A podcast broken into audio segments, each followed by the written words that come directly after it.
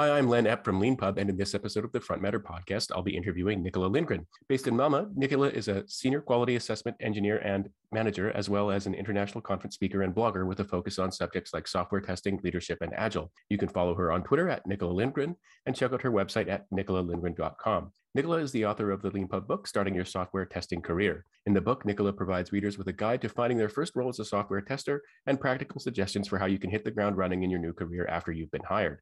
In this interview, we're going to talk about Nicola's background and career, professional interests, her book, and at the end, we'll talk a little bit about her experience writing and self publishing. So thank you very much, Nicola, for being on the Front Matter podcast. Thank you for having me. I always like to start these interviews by asking people for their origin story. Um, so I was wondering if you could talk a little bit about where you grew up and how you found your way into a career in software testing. Alrighty. I am from Auckland, New Zealand. I I think um, New Zealanders would know this, but I'm a, I'm a Jaffa, just another fucking Aucklander. Um, in terms of how I got into testing, uh, it wasn't actually the plan. My plan was to become a diplomat, but the year that I had graduated, they laid off uh, like 20% of their staff. For some reason, they weren't hiring, so they were laying off 20% of the staff. Um, so then I had to figure out, okay, what next? There was a test consultancy in New Zealand that had a grad program, so I did it. Um, yeah, I guess I don't know. I, to be honest, I didn't know about other roles in IT except for developer, and I think in the in the job ad or something, they're like, "Are you curious? Are you interested in technology?" Some sort of stuff like that, and I could relate to what they were saying. Uh, so here I am. Um, I don't know, almost ten years later uh, moved to Sweden for work. And yeah.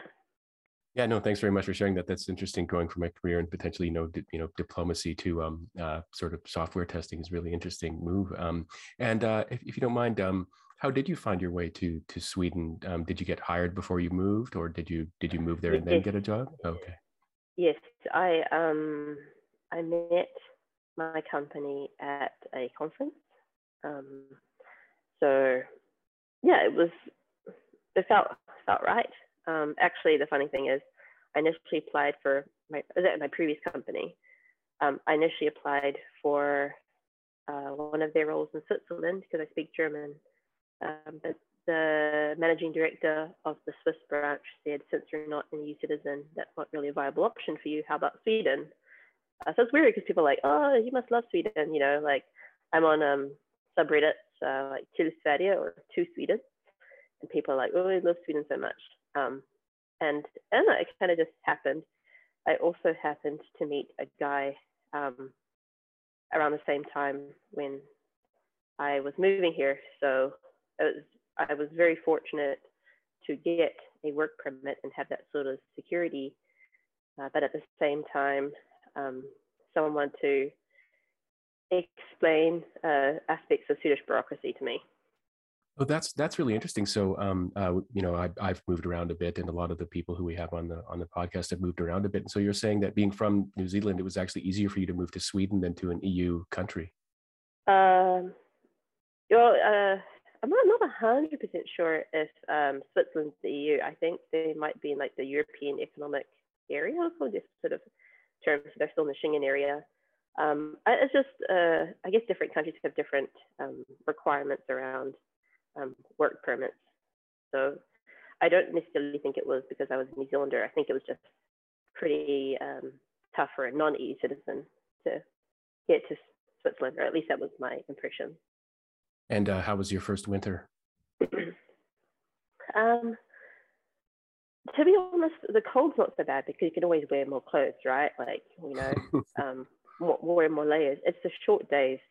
Um, I remember I was working from home uh, a little bit for my first project, and at like three o'clock, be pitch black. It was we're in Stockholm, by the way, for the first year, so the days are shorter there in winter compared to Malmö. Um, and I remember, like, I, I, I never really like checked the time. I would start to like pack down my laptop and think, oh, the day's over, and then I like check the clock, like, oh, it's only like three o'clock. I probably should still work. I haven't done my hours. Uh, so that was probably the most shocking thing. And then just walking on snow. Um, Like they do put salt. I mean, they, they do put salt uh, in the ground, but I I'm not from a city that has snow, so I'd be often late because I just walked so slow. I'm very clumsy.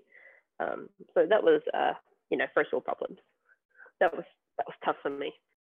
Yeah, it's uh, thanks. Thanks very much for sharing that. I partly ask um, because I come from a place called um, Saskatchewan in Canada, um, where it's very cold in winter, um, and the days are quite short. But nothing like nothing like up in Stockholm, which is a few degrees latitude even north of that.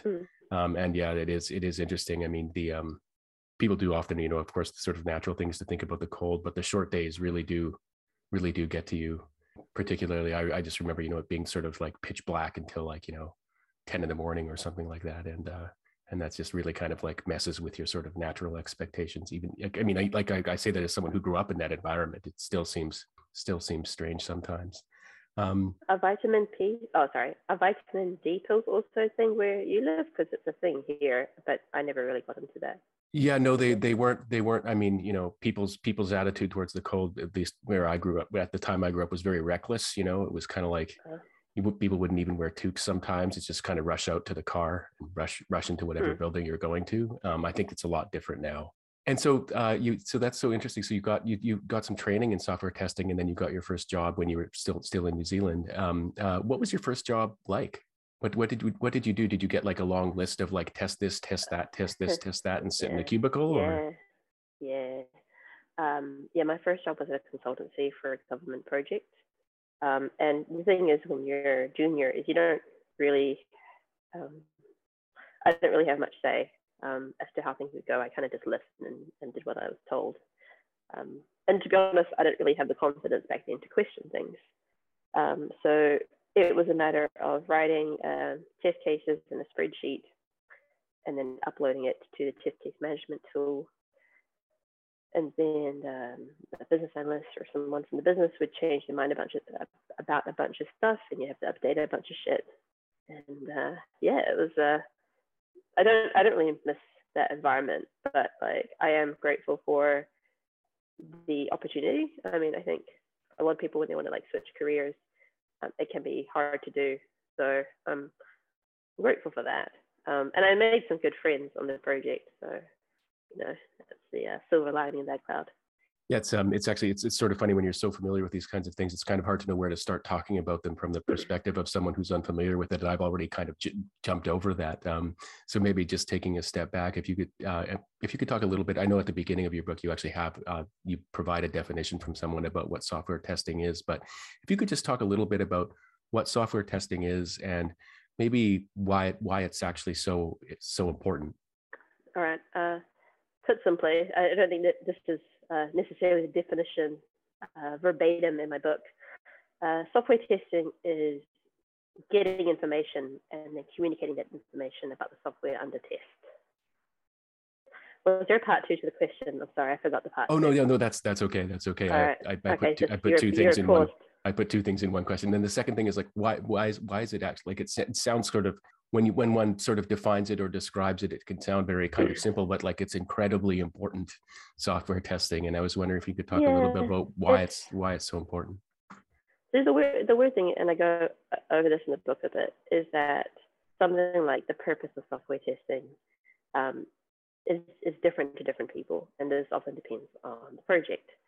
Um, so that I just shared with you my definition or my understanding, and that's largely based on my experiences and um, more senior people that I've worked with whose uh, opinions I respect. And another very common definition of software testing is to find bugs. Um, but like, if you don't find any bugs, then would you say you have not achieved your goal? Um, and it's weird because you may some people may think, oh, how can you not find bugs? But I've worked with some very good developers, right? Um, I remember some people were like, oh, we should test against the requirements and then limit it to that, or some sort of written documentation, uh, for example, uh, user stories as well. But then, uh, did you know that developers can also read? So why would they uh, code uh, bugs into it when they can obviously read that uh, this is what um, this field should do, this is um, what the permissions of this user should be. so it's um, not really enough Um, I like to use an analogy uh, when it comes to software testing, and that is uh, interviews. Um, so with software testing, you know, you're trying to uncover information um, about the software under test, and then your hope is to get some sort of depiction of reality, or you, you hope to. You don't want some sort of like surprise motherfucker when you when you go live. With interviews, I, I think companies and, and the candidates are trying to do the same thing. They're trying to suss each other out. Uh, so based on the questions that the interview asks, and then the questions that the candidate asks at the end or throughout, then they're trying to picture um, what it may like to be worked, what it may be like to work there, or um, the candidate is, or the the company trying to figure out, okay, uh, is this uh, is this company trying to pull one over me? You know, like um, people aren't always honest at interviews, unfortunately. So um, if you ask good questions and you listen to the answers, and then based on the answers, you then ask another follow-up question, and then as time passes, your mental model or your understanding of what the other side is is changing. So I like I, I quite like analogies, and that's probably one of my favorite ones. I've got to say, I'm a big fan of analogies, and uh, I've interviewed a few myself, and I've interviewed a few um, people in software testing for this podcast, and that's the first time I've heard the interview analogy. Um, I've mm. heard martial arts, I've heard um, crime scene investigation, um, and oh, things like that. Um, yeah, uh, and uh, the interview that is really fascinating because it's the it's it's so two way, uh, mm. which is a which is really um, compelling, right? Because I think uh, you know you mentioned you mentioned you know sort of like for some companies software testing is finding bugs right? And this is you know this is the idea that um you know for people who aren't familiar with the way these kinds of things work it's like if, if you've got a, a product let's say it's an app or something like that that's supposed to do something that people are supposed to sign up for and you know download to their phone or something like that. You sometimes have companies that are just like you know really bottom straightforwardly bottom line focused i might i might say. And so you know they kind of like have have some computer people who do the computer stuff and then they've they've made their their product and then they just want someone to test it to make sure nothing breaks. Um, and that that's that's you know one one form of software testing is just make sure make sure it works. Um, and then but there there are other you know but the, the more in that you know when you're if you're dealing with say a very simple app you know that actually might even be all you kind of really need to do to some extent. But when you start getting like into way more sophisticated uh, products or services and things like that there's much more of a kind of you know where there's there's no kind of idea of anything really being finished. Um, the idea of it being a back and forth between the tester and the product or the tester and the developers and something like that much like an interview is really interesting. And i really like that you brought up people aren't always honest um, unfortunately so, unfortunately. But i mean you know in, in the in the context i'm talking too much but in the context of software testing and in in so many other things that we do you know we kind of like kind of hope we we know we might have used a shortcut over here in what we did and we might not necessarily be all that forthcoming.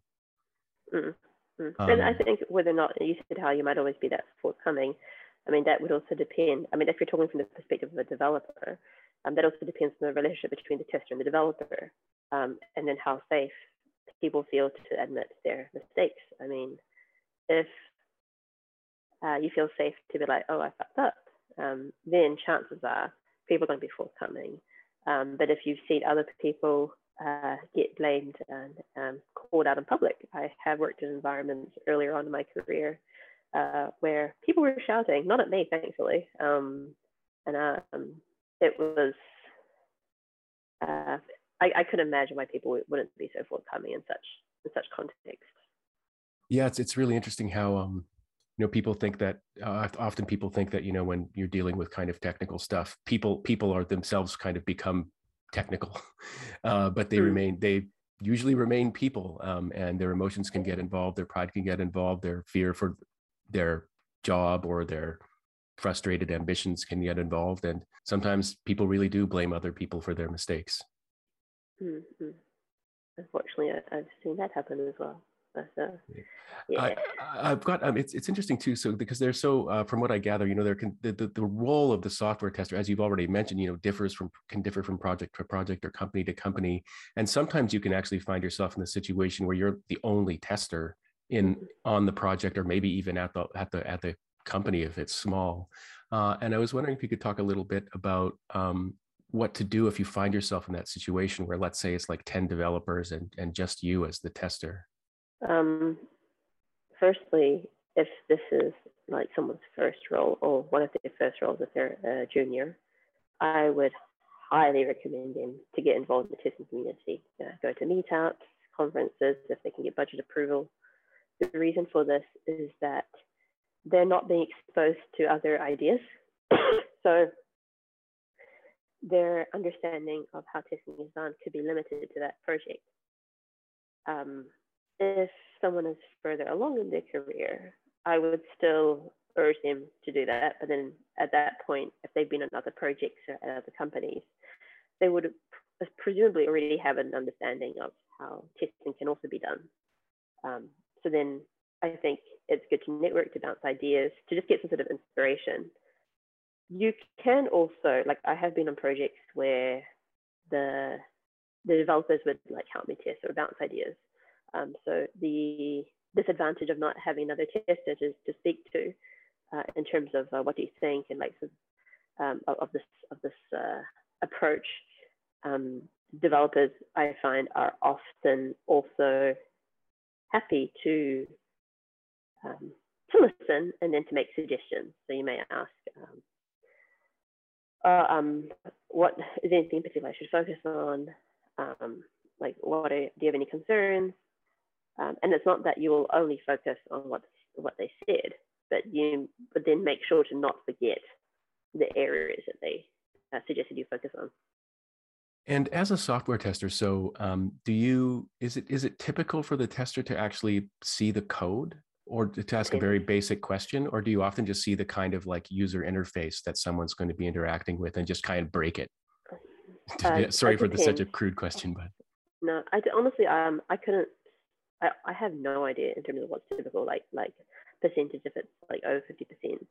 Um, I have worked with testers who get quite into the code. So they'll look at the pull request and see what the changes were, what files are changed. Um, I've also worked with testers who only look at the UI and don't even look at like the Chrome Dev tool.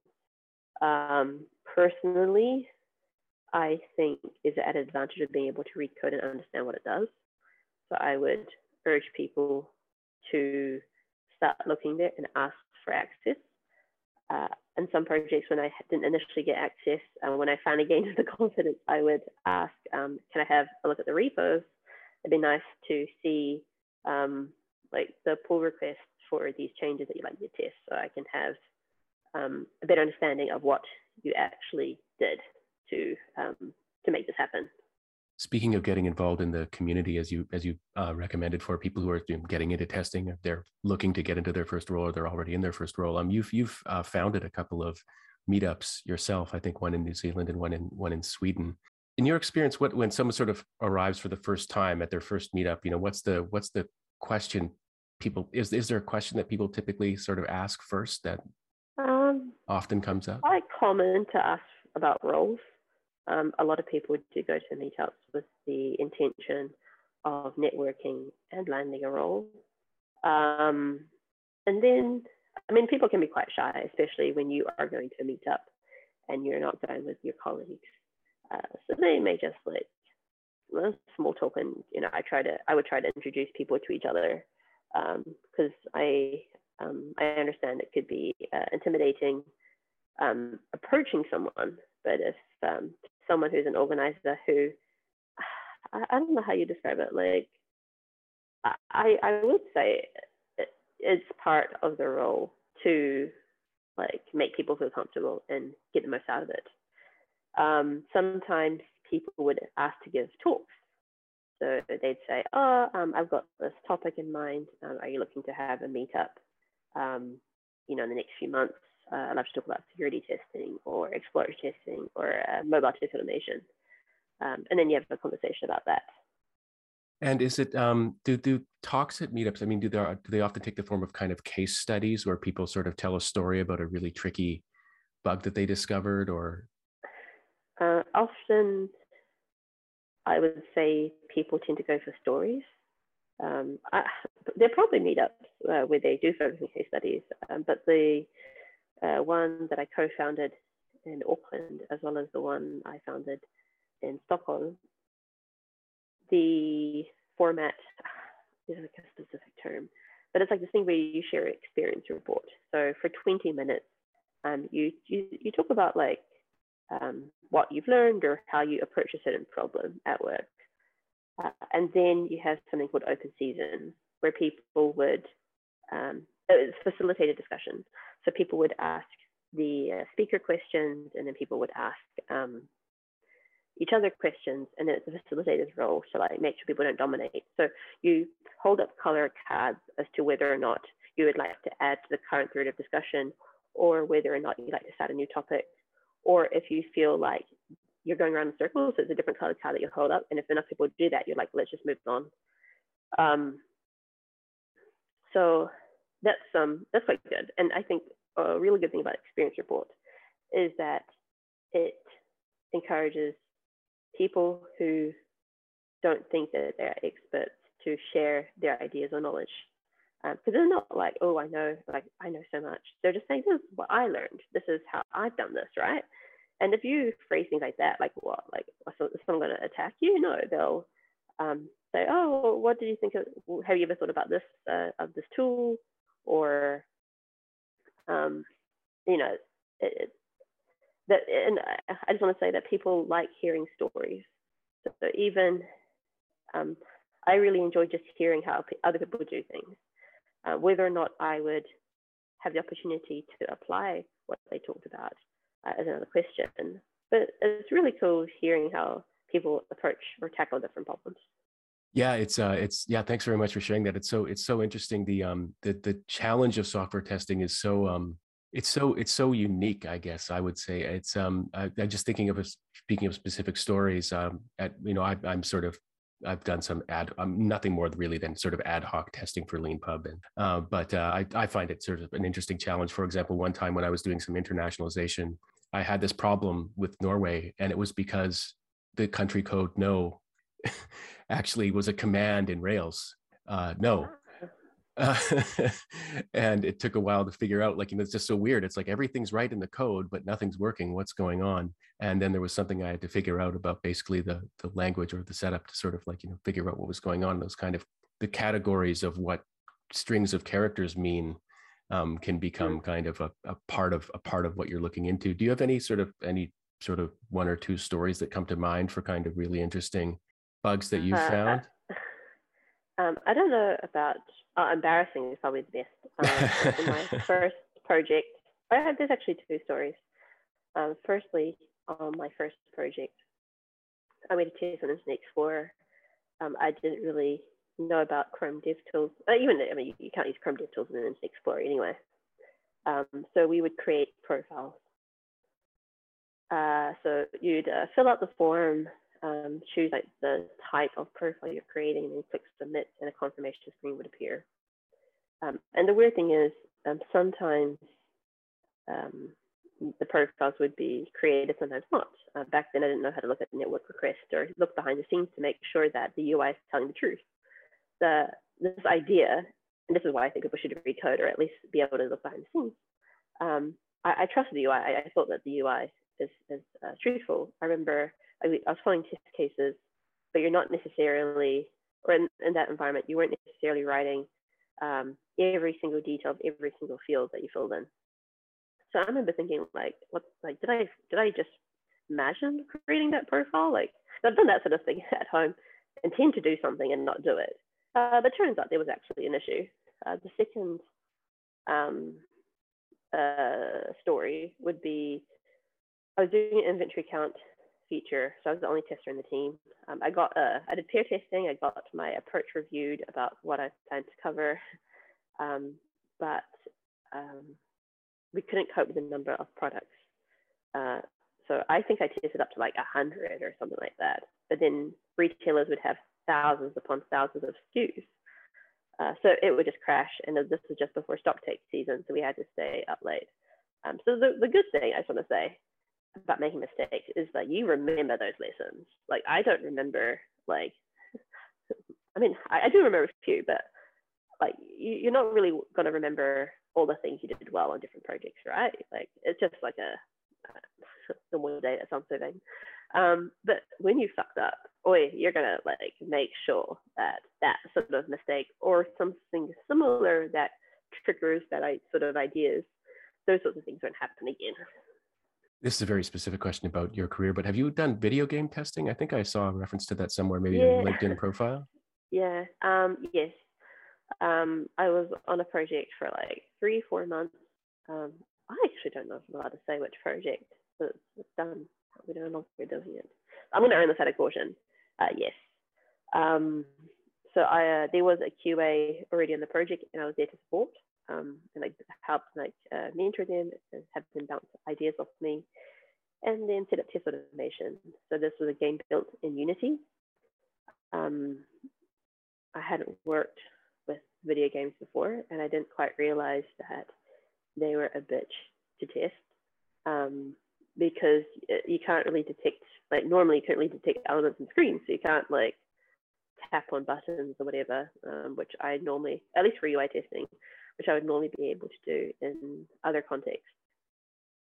Um, but there's a, a test framework or a tool called an alt unity tester. So when I discovered that, I just had to set it up um, and uh, and cover the regression that way. Yeah, it's really interesting. Um, I think uh, I think I, I remember speaking to someone once, you know, saying, "Oh, Mountain, that must be so exciting doing uh, video game testing." And he's like, "Man, my latest one was a racing game, and my job was just to turn the wheel to the right and scrape up Boy. scrape up against the wall for like three hours straight to see if it broke it." You know, um, but the, I guess I guess one of the reasons I like to I like to think about video game testing is that you know you can see these kind of it's really visual examples of it, like with um, I don't know if you know about speed runs and stuff like that in video games. So people just try to finish a whole game from start to end, and they're just trying to go super fast. Yeah, it's trying to do it super fast, but I mean, you know, there's there's the kind of like playing it by the rules, but not. It doesn't take too long before people try and figure out how to break how to break the game um, to get things done faster.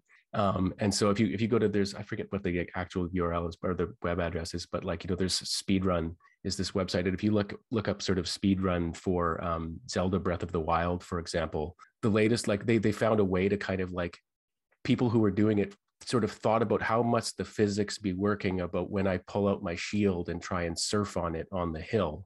And they figured out that like if you try and like I don't know, it's something like if you try to like shoot your arrow while you're trying to surf on the shield at just the right moment, you can jump way up into the sky uh, mm. because it tricks the the game mechanic into thinking that it needs to you know move you this far or something like that instead of down the hill it's up into the sky something like that the latest version a guy can use a kind of branch get a hold of a branch and fly with it and I, I, again the reason i bring that up is because if you think people are like spending all day long trying to break video games they're just think about payment systems and banks and mm-hmm. stuff like that. I mean, they're trying to exploit it, yeah. Yeah, and it's and it's it won't it won't be visual in the same way, and like you know using a joystick or something like that. But people are people are always trying to break things like that. Have you ever worked on on projects like that, like with banks or insurance systems or anything like that? I worked uh, with payments, so um, the customer of the client were, were banks. So the um, they handled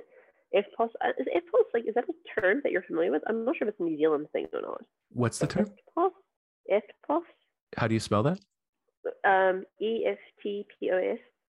So it's like um, yeah, no, card transactions okay. or debit card transactions. Okay. Um, so they handled like 75% of these type of uh, transactions, and uh, New Zealand is pretty uh, digital, so they were doing an upgrade because the current system was no longer going to be supported. Um, and they would work. I mean, I found out this is like normal. They have very old systems, or at least they did back in like 2013. Um, so it's like you have this blue screen, and you just like only use your keyboard and like type shit to test it. I, I barely can remember. And then we were told the importance of it because you know when it comes to money, um, if people can find ways to uh, exploit it, they they will try. They definitely will try. Yeah, I'm just looking it up here. Um, I'll put a link to I'll put a link to the uh, Post payment processing system in the in the transcript for this for this interview. But I guess I guess it is mm. something that I should have heard about before. But yeah, that's that's so that's so. You know, I, I get mixed up. Sorry. No, that's okay. Um, it's it is it is interesting how, but just how serious how serious it can be. Um, that when you're when you're testing, you're you're kind of like trying to figure out what the bad the bad guys are going to try and do yourself. You're not just mm. looking for bugs, but looking for ways to exploit. Yeah. Yeah. Um, uh, just moving on to uh, the book specifically, uh, starting your software testing career. Uh, what was the inspiration for this book? When did, what moment did you find yourself thinking, "Oh, I'm gonna I'm gonna write a book"? Um, last November, so November 2020. I think I come across some um, developer books where they say, you know, how to become a developer, and it's a few of those, right? There's actually a decent number of those. And I was like, oh, um, none exists for testing. So I started writing the book on Google Docs on my phone. Because um, I thought to myself, like, I wasn't like committed to reading a book, I mean, writing a book. I was thinking to myself, um, this might be a series of blog posts. um, and I wanted to have this like one-stop shop for people who are starting their career and how to go about um, finding a role, um, you know, uh, like how you can do testing, um, good things to keep in mind, uh, different contexts. Uh, I remember also making sure that I wanted to interview other people because I know for a fact I, I, don't know everything about what I wanted to talk about. There were certain areas that I thought would be beneficial for the reader.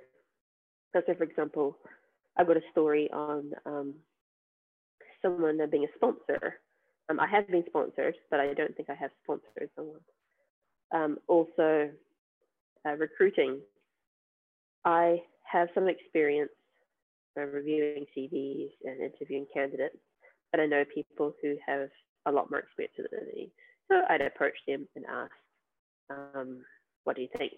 I also interview developers, so you know, and uh, product analysts or business analysts, so they can get that perspective. Um, so I tried to like, I mean, it's more a research project than anything. Um, when I had the outline written, and I was like, okay, this is going to be a book. I thought, okay, let's do it on Leanpub. I don't, I wasn't gonna, I didn't announce it straight away because I still wasn't sure that it would go live. I mean, I could have just written the book in Leanpub and then uh, copy pasted it and made it some blog posts. Um, but I thought, I think it'd be nice to just have one hopefully useful resource for people either starting out their careers or early on. Um, I feel also that, that it is beneficial for people who are a bit more senior, so like intermediate, but that's not really my target audience. When I was writing the book, my thoughts were what will benefit people new in testing, what will benefit people new in testing. Uh, and then it's just like a side effect if it happens to benefit others. Just so it's easier to give my book focus, or at least for me, than try and make everyone happy. Yeah, it's, it's really interesting. I mean, the the um that's that's a very good point. That there are you know tons of books out there for like you know get started in your career as a as a developer, you know, a software developer, mm. software engineer, or programmer, and stuff like that but uh, yeah, for software testing, there just isn't the same the same kind of volume uh, of uh, of guides out there. Um, and it and of course, you know, for a lot of people, you know, when you're just you know, there's there's when you've when you've sort of made it to some extent in a career and you're a few years in or a decade in or something like that. I mean, one of the things you often I think everybody thinks about is, man, I really wish I'd known A, B, and C when I was hmm. starting out. Um, and so when people take the time you know away from their work to kind of like actually communicate that to people it can be like it can be kind of life changing for people right like you know to kind of like this if uh, you know to actually know that from the beginning um if is there like uh, one or two things that you can think about that sort of really come to the top of your mind when you think about oh i really wish i'd known this when i was maybe not your first job but you know when i was in my 1st mm-hmm. year or, or something like that um i think like knowing your self-worth uh, so i think a mentor is good for that they have a broader perspective of what like the testing industry is like. If you are your first project during your first year, you don't you might not realize what you have to offer. So I think having someone who can, I mean, at least for me, when I had a mentor from about nine months after I started or a year, um, maybe two, uh, it was really nice having someone to, um, like when I became unhappy in my role and I was like, well, what's the point in applying for roles? Um, like who else would have me? Uh, so it was nice to have a mentor in that regard. I'm trying to think of something else. Uh, I think knowing how to like I know this is like is a controversial opinion for a lot of testers, but like learning how to write test automation. Um, I put it on a pedestal. So I started learning it uh, at about three after three after three years or two years. Um, and I remember like, oh my god, it's so hard. Uh, and I'm not saying it's easy, but I really hyped it up to be more than it is. The reason I um, think it would have been useful to learn earlier on is that if you know how to do it and you understand the benefits of test automation, then you know when to apply it, right? If you don't know anything about test automation, then you'll never have the option.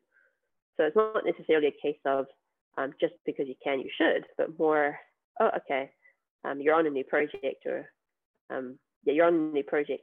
Should I, would this, um, would test, would this project benefit from test automation? Um, and then, more importantly, um, these days, it seems to be a very popular skill or in-demand skill. Uh, the problem with manual, I want to say manual testing, but some people don't like uh, that term. The problem with that is that there's this massive misconception of that anyone can do it. And technically anyone can do it. Can they do it well? That's another question. So if you're looking for a role and you can you can't look at the code.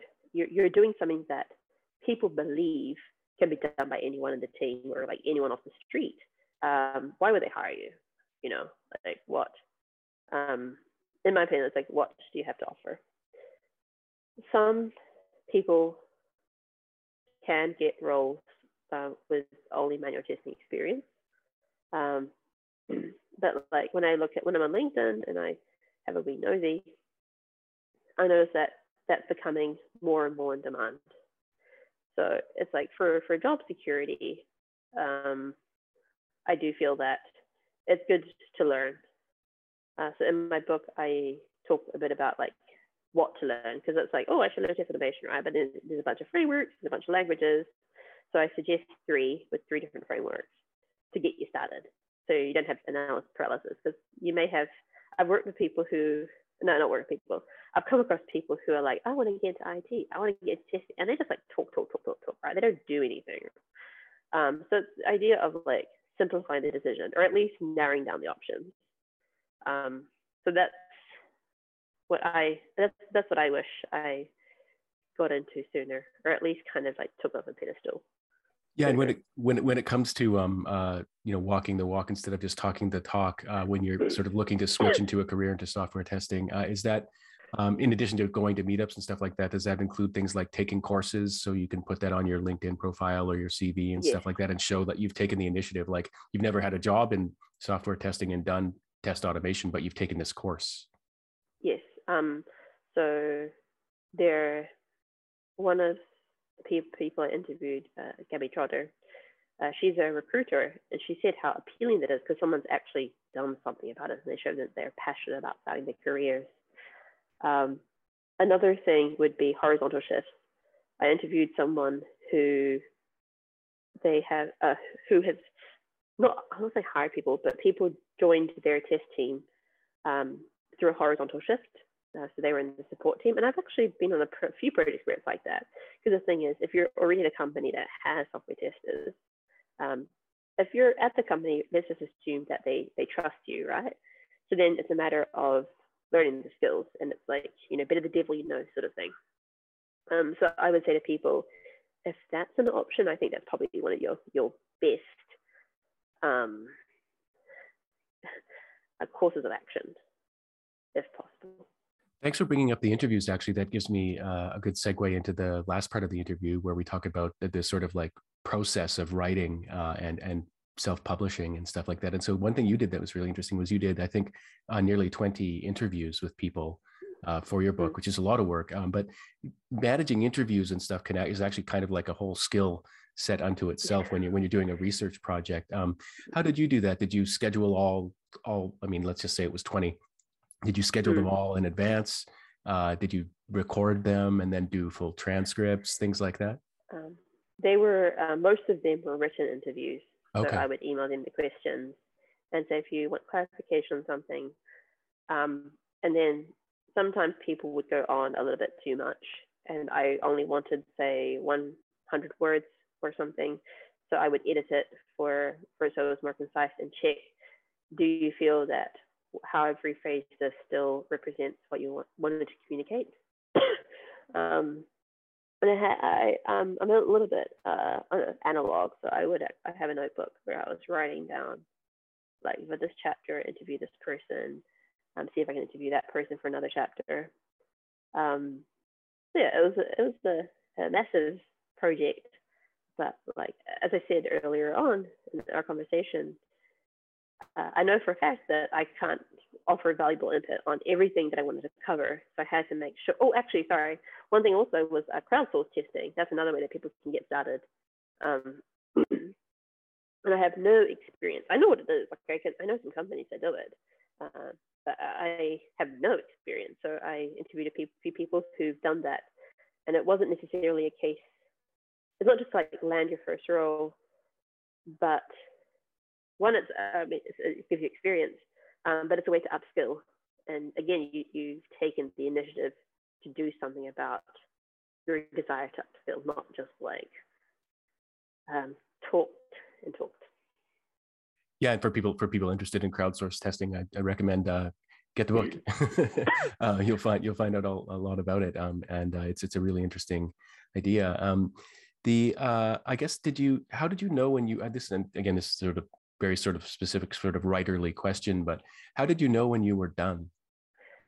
Uh, I'm not actually done yet. I still have two chapters I want to write. Oh, okay. Um, but in terms of done enough to release it or like charge money for it, um, I kind of wanted, I guess, an MVP. So something that was like complete on its own. Um, and I asked for feedback from the reviewers saying, okay, this is what I plan to cover, this is what's going to come up next, uh, and got some good feedback on that. Um, I'm kind, I'm, I'm kind of in my mind thinking about setting a date. So um, I have the outlines of the next two chapters um, and expanded the bullet points, but at the moment I'm still waiting for, I don't know how to describe it, like uh, this is why I like written communication. I'm waiting for things to settle in my mind. Um, so I'm coming back to it like every second day and then expanding it and coming back to it. Um, but yeah, that's the plan. Two more chapters and then done. That's uh, that's really interesting. One thing, one thing. Um, again, a very specific question. Um, one thing that people often do when they release a minimum viable product book is um, and and they plan to add chapters is they'll actually sort of start out at a lower price and then kind of raise the price as time goes on mm and they mm-hmm. add content. Uh, is that mm-hmm. something you're planning on doing? Um, i am planning to raise the price with new chapters. Um, i actually have done that. Um, i had a pre-sale on gumroad um, and then that was one price. Uh, and then i started raising it because I kind of want to thank the people who've had faith in me, especially for the people who bought the free sale um, book. but I kind of want to thank the people who had faith in me by um, charging a lower price. Thank you very much for putting it that way. The way the way I put it was sounded quite mercenary, um, but actually the way the way people think about is like, oh, I'm going to raise the price on people as I add more content. But actually, the way the way everybody who does this thinks about it is is actually exactly the way you put it, which is thank you so much for buying my my book you know early early on is why you actually put a lower price than you think the book will will have eventually when it's complete it's not uh, it's not it's sort of it's sort of like you you're actually lowering the price it's not that you're raising it is is probably a better mm. way of, of understanding it um, and sort of rewarding people and thanking them for you know coming on board on your project even before it's it's finished yet and when there's still still work to be done. Um, mm.